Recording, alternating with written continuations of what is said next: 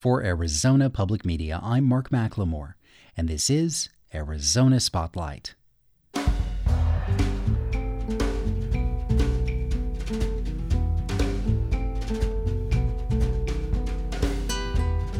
Coming up, visit a unique mental health clinic in Phoenix where treatment revolves around an approach that's gaining popularity through results. Meet the stars of a play about the relationship between a superstar of country music and one of her biggest fans. And the cosmic cabaret of Jessica Fichot and how she's found new ways for an independent musician to thrive. Those stories are next on Arizona Spotlight.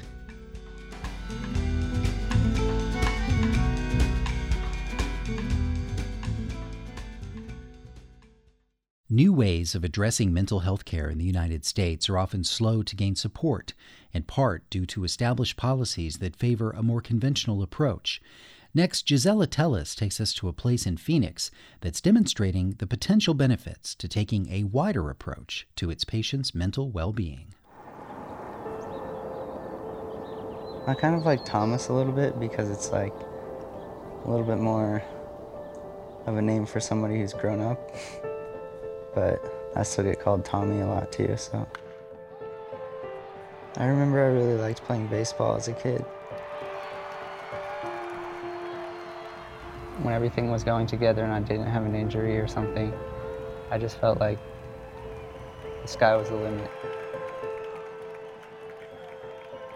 That was pretty much what my whole life was back then. It was around my freshman year. When I was driving, I saw these lightning that I kind of thought was striking right close to me. I could always hear my dad and my mom like upset.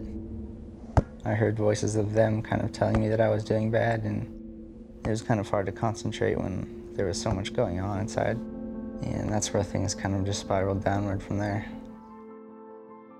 He followed me around the house one time, and he was telling me I needed to be careful, I couldn't go to work, something bad was going to happen to me. It scared the hell out of me. Within two years, Thomas was diagnosed with schizophrenia. It's a psychotic disorder, which means it affects a person's sense of reality. In the US, about 100,000 young people experience psychosis every year. According to the National Institute of Mental Health, most go at least a year, and many go for several before getting the help they need. They would release him, and other than guessing medications, there really wasn't significant treatment. The longer someone goes without treatment, the worse the outcomes. On average, people living with psychotic disorders die 25 years younger than the general population. Up to 10% die by suicide. I'm a lawyer, I understand reading documents. I have no idea how someone with mental illness who didn't have resources or didn't have someone else helping them specifically, how they would figure out anything to get in the system. And even when you're in the system, the type of help that you get is lacking. Tommy gets benefits of $331 a month, which wouldn't even pay for a place to live. The tragedy of this whole thing is if you don't have resources, you're not going to get help. After seeking treatment at multiple facilities in Arizona and California, Thomas's family found out about a place called IMHR Epicenter in downtown Phoenix. IMHR Epicenter, this is Stephanie. How can I help you? Okay. Number one priority is you feel better, okay? And I will I will let them know. All right?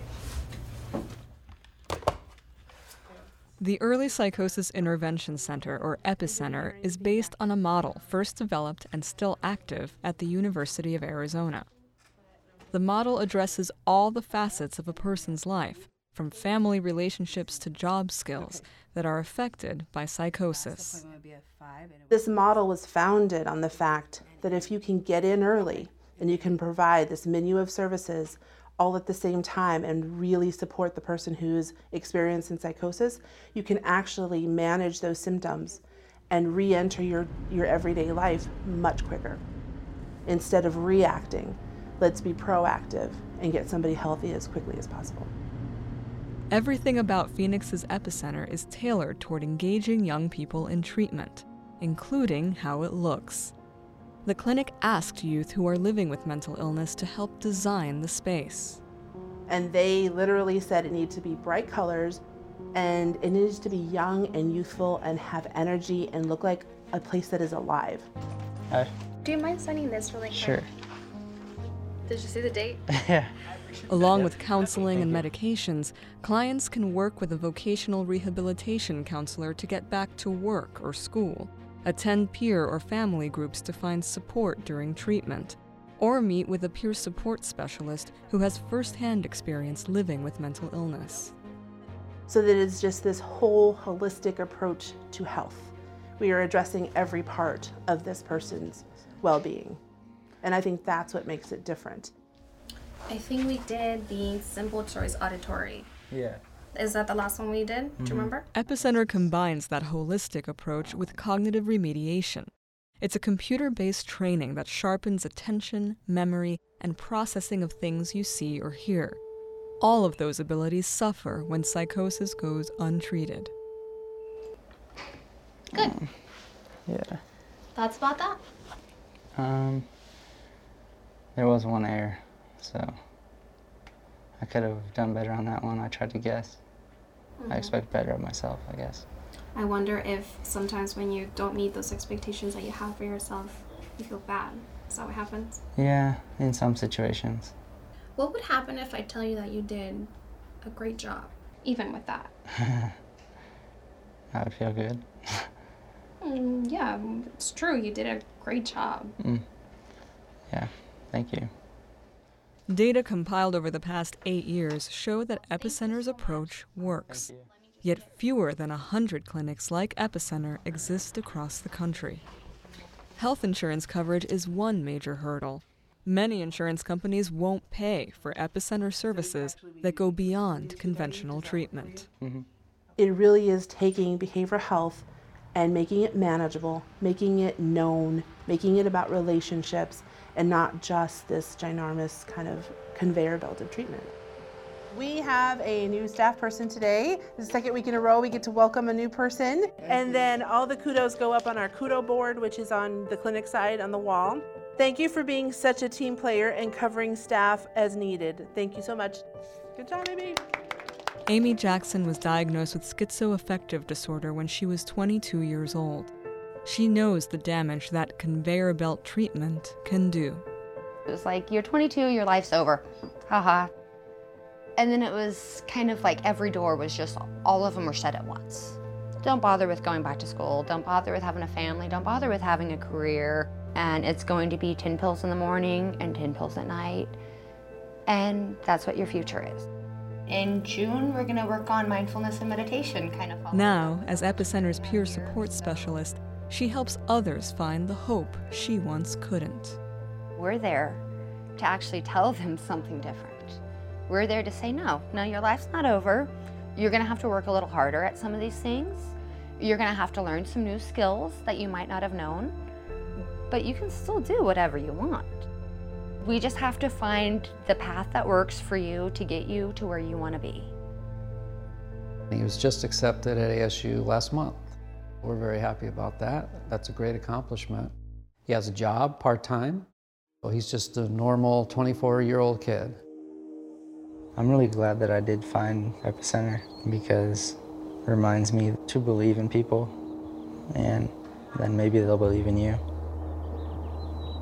Even though we have mental illness, some of us, that doesn't make us any less of a person. I just kind of wanted to let people know that there is a light at the end of the tunnel. You can watch a version of that story from Arizona Illustrated on the Arizona Spotlight page at azpm.org.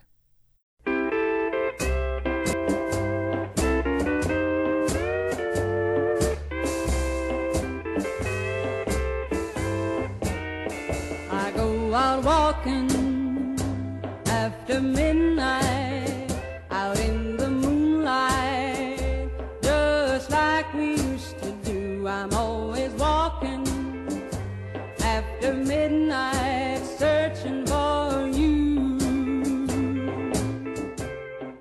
Behind the many memorable songs that Patsy Cline sang, there is a story of hope and heartbreak, of a trailblazing spirit, and an artist taken from the world far too young.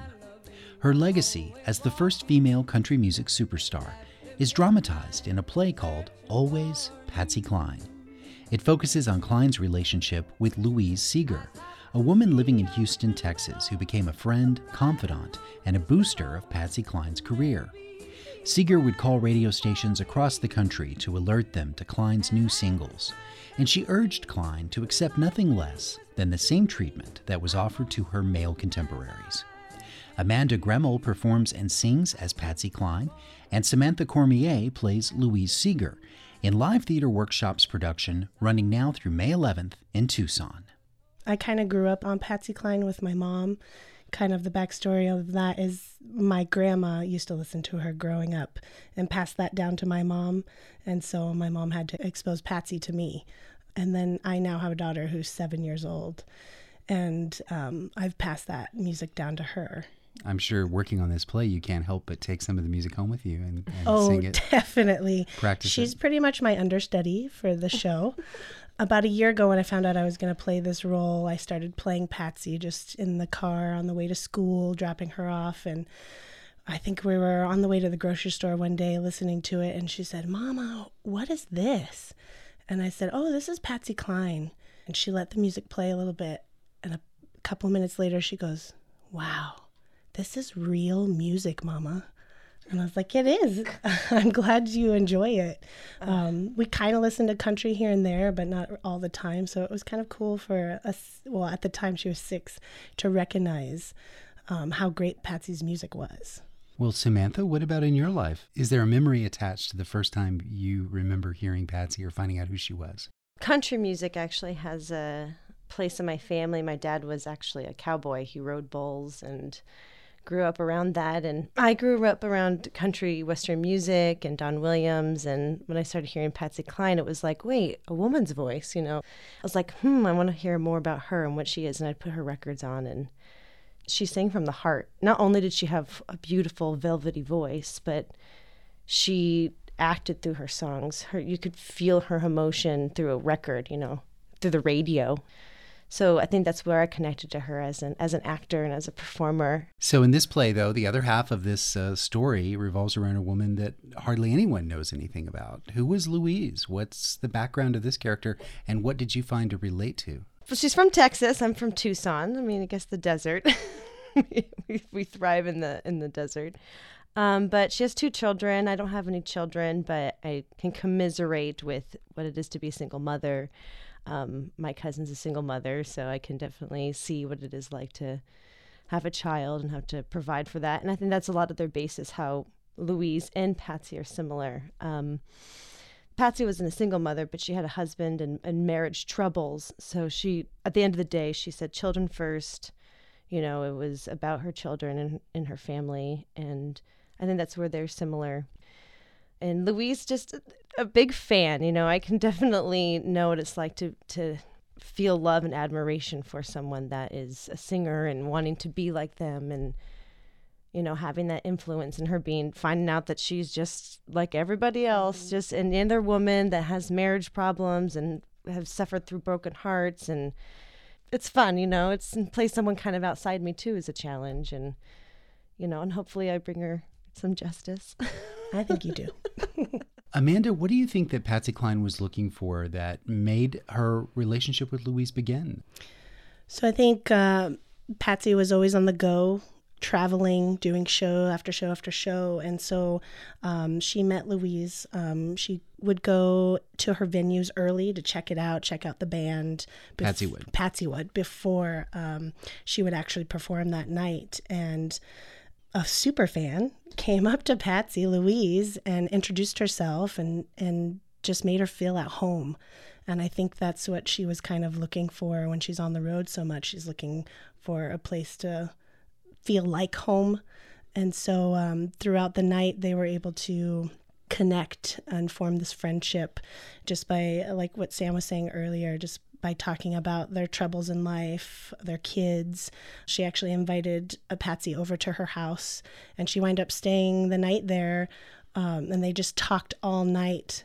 And Louise actually helped her get on the radio the next morning, which was really cool. Yeah, and she was a good supporter of Patsy's Yeah. and asking her like, "How much you're getting paid?" and finding out that it's nothing, nothing, and being like, "Hey, you come with me. I'm gonna, you know, set you up. I'll talk to the manager for you. We're gonna make sure you get a break and everything like Mhm. that." So she grew up with musicians, and so she had that. She knew what it was like to stand up there and sing. Showbiz wasn't a totally alien place for Louise. Yeah, correct. She understood the behind the scenes stuff. I think Yeah, from her, dad. Her, her dad, dad, yeah. was a musician. What about the physical transformation that you go through to become your characters? What's uh, the, one of the best parts and what's one of the worst parts of becoming Patsy Cline for the night? Well, it's a little nerve wracking because you uh, can't just create a character out of the blue. She actually existed. um, so just trying to find film on her is a little difficult. But back then on, on TV, they had to be very still. And so you don't get to see her move around and how people talk about how she just really took over the stage. And so you kind of have to piece it together because there just isn't film on her uh, at a live show. Mhm. So you just kind of have to take the emotion that she's singing in the song and just trying to transpose that throughout your entire body. I would imagine that there are some cowboy, or in this case, cowgirl boots involved. Oh, yes.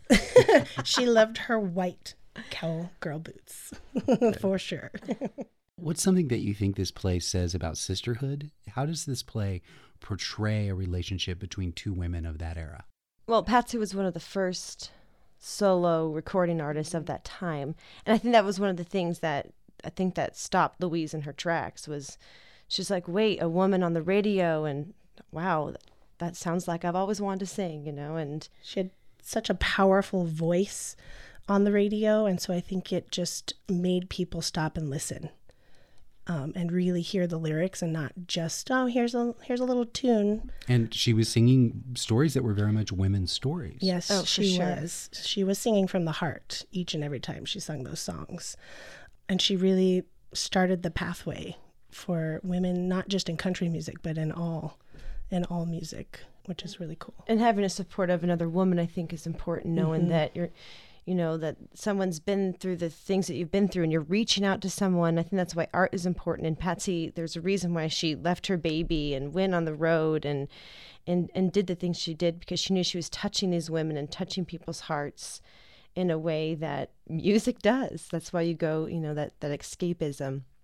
And i think it's a big part of her drive. And louise really tapped into that. And i think together in their conversations you know they even said like patsy probably wrote a country song that weekend you know pouring their hearts out together on that that kitchen table you know Amanda Grimmel and Samantha Cormier star in Always Patsy Cline, on stage Thursdays through Sundays at the Live Theater Workshop until May 11th.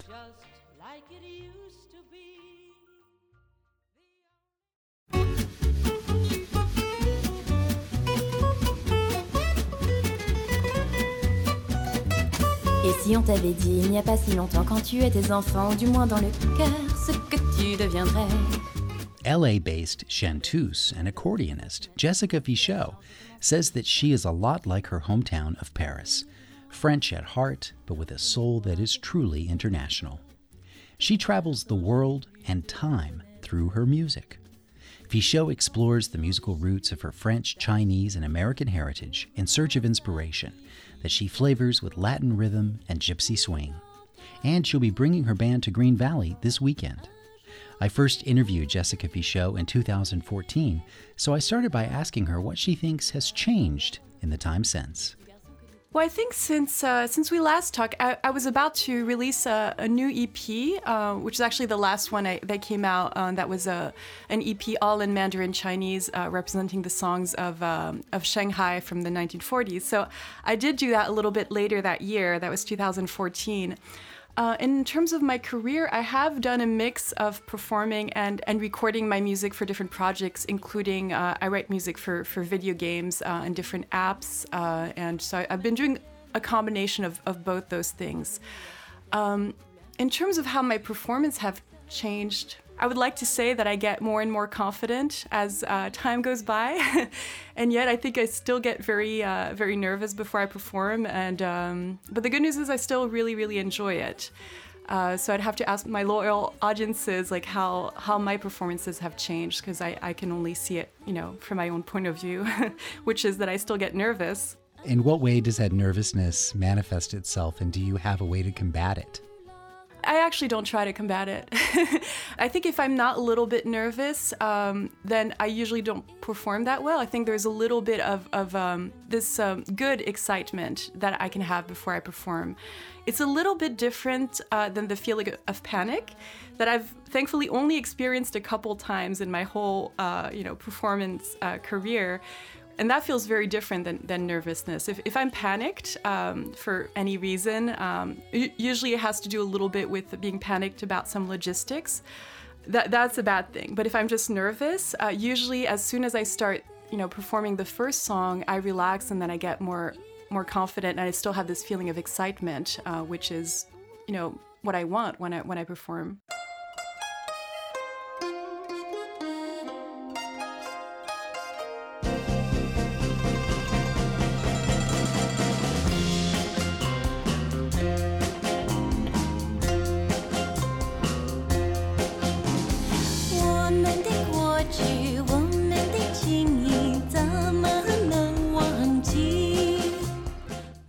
Influences ranging from Chinese to French to good old American music to gypsy and folk music, what style do you think you first identified yourself as a true fan of? Uh, that must be, I mean, my musical styles have changed. I remember I really loved Madonna when I was very little. Uh, I think um, I just loved to sing her songs. Um, I, I remember really um, being very little and hearing my mom play the piano, like uh, classical music, and um, enjoying that for the most part. Uh, Mm-hmm. Uh, but I think the first record I, I got was a Madonna record, and um, I think I enjoyed singing along to her songs, even not quite understand what the lyrics meant sometimes. Have you ever covered Madonna? Have you ever sung her songs in Chinese or French? Oh no. I think I, I kind of outgrew it a little bit. Although it, it would be, I think it would be um, when I grew up. So I grew up in France, and I I, um, I think it was something about I was really attracted to to American music. Uh, and it was really only after I moved to the United States that I started to be interested in the music, the French music that I heard as a child. So I kind of, uh, now that I'm here in the United States, I don't quite perform even in English as often. Um, but um, I, I, mean, it's it's a good idea. Maybe I should cover a, a Madonna song at some point.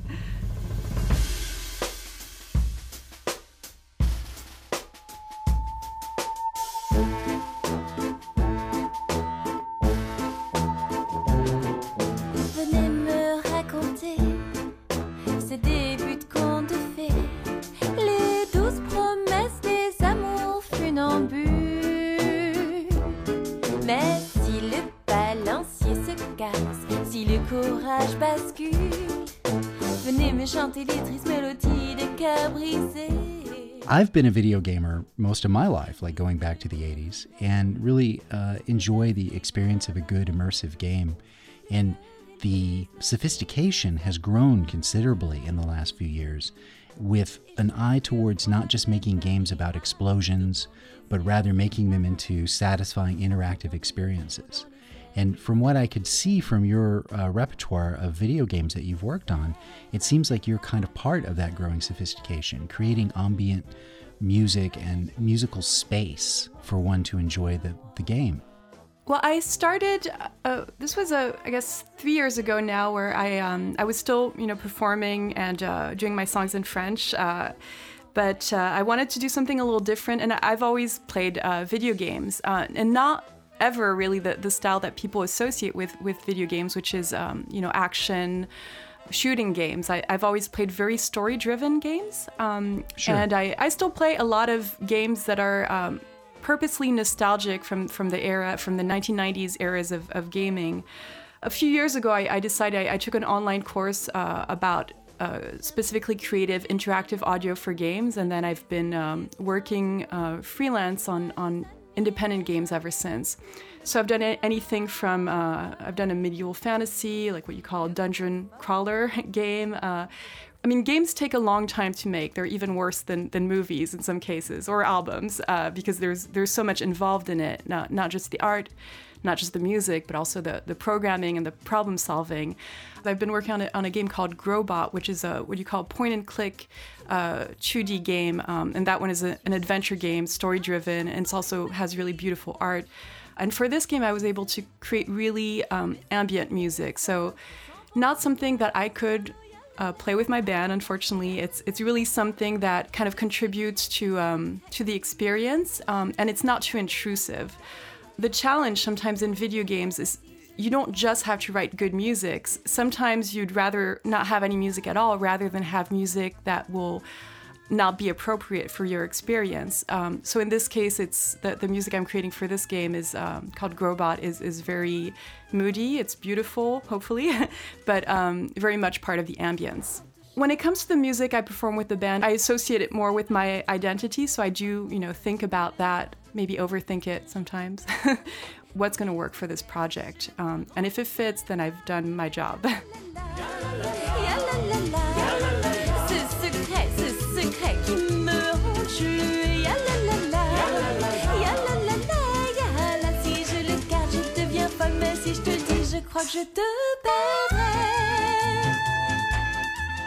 Jessica Fichot and her band will appear in Green Valley for two shows on Sunday, April 14th, a short afternoon set at Silver Springs, and a concert at Green Valley Canoa Ranch starting at 6 p.m. There's a link to Fichot's website where you can find more of her music on the Arizona Spotlight page at azpm.org. Thank you for listening to Arizona Spotlight. You can find our podcasts on iTunes and through the phone app NPR One. The show originates from the AZPM radio studios. AZPM's news director is Andrea Kelly. The music is by Calexico. The production engineer is Jim Blackwood. I'm producer and host Mark McLemore. Arizona Public Media's original programming is made possible in part by the Community Service Grant from the Corporation for Public Broadcasting.